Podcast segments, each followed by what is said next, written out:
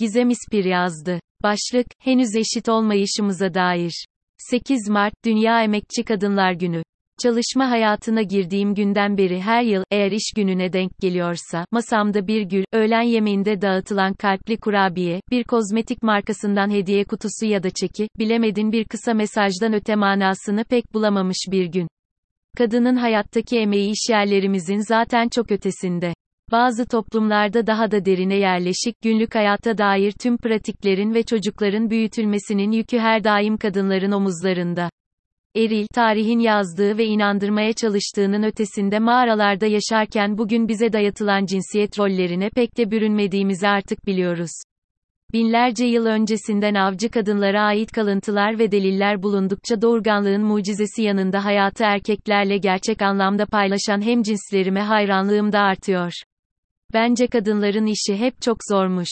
Ama günümüz dünyası belki de tarih boyunca hayatlarında en zorlandıkları zamanlar olabilir.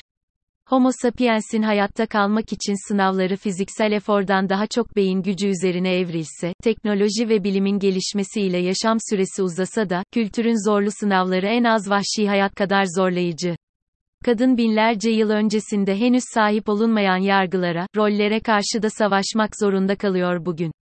İş dünyasında hala bazı görevler için erkek olmak tercih sebebi olabiliyor örneğin.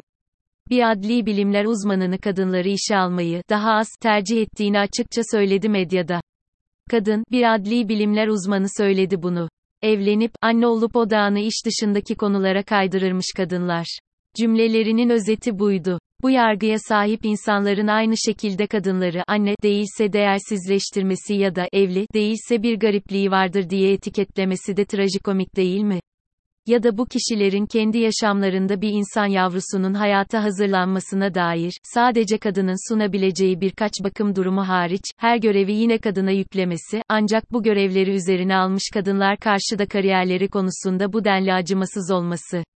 Hadi diyelim evlilik, çocuk sahibi olma konusunda hayatta duruşunu belirlemiş bir kadın, bu rolleri kabul etti ya da etmedi, çalışma hayatında da bir rolü var, bu sefer de aynı eğitim seviyesinde, aynı tecrübeye sahip bir erkekle arasında 2018 verilerine göre yaklaşık %20 bir ücret farkı söz konusu. Tabii ki aleyhte bir fark bu. Dünya ortalaması bu şekilde iken OECD ülkeleri de çok parlak değil, %12'nin üzerinde.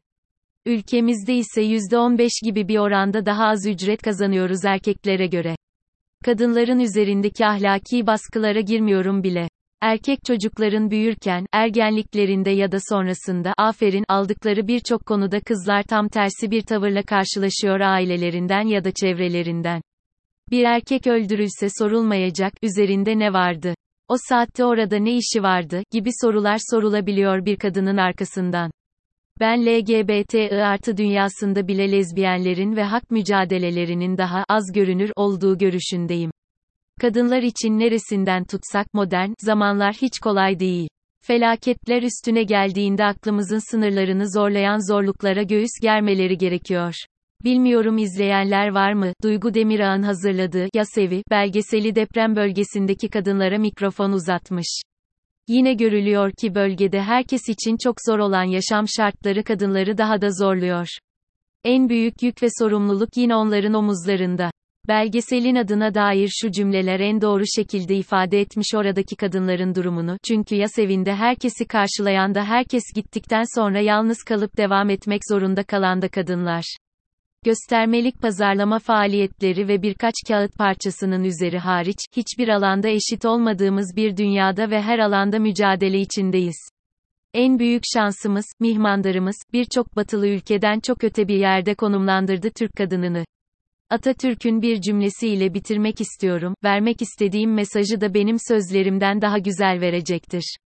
Bir toplum, cinslerden yalnız birinin yüzyılımızın gerektirdiklerini elde etmesiyle yetinirse, o toplum yarı yarıya zayıflamış olur. Bizim toplumumuzun uğradığı başarısızlıkların sebebi, kadınlarımıza karşı ihmal ve kusurdur.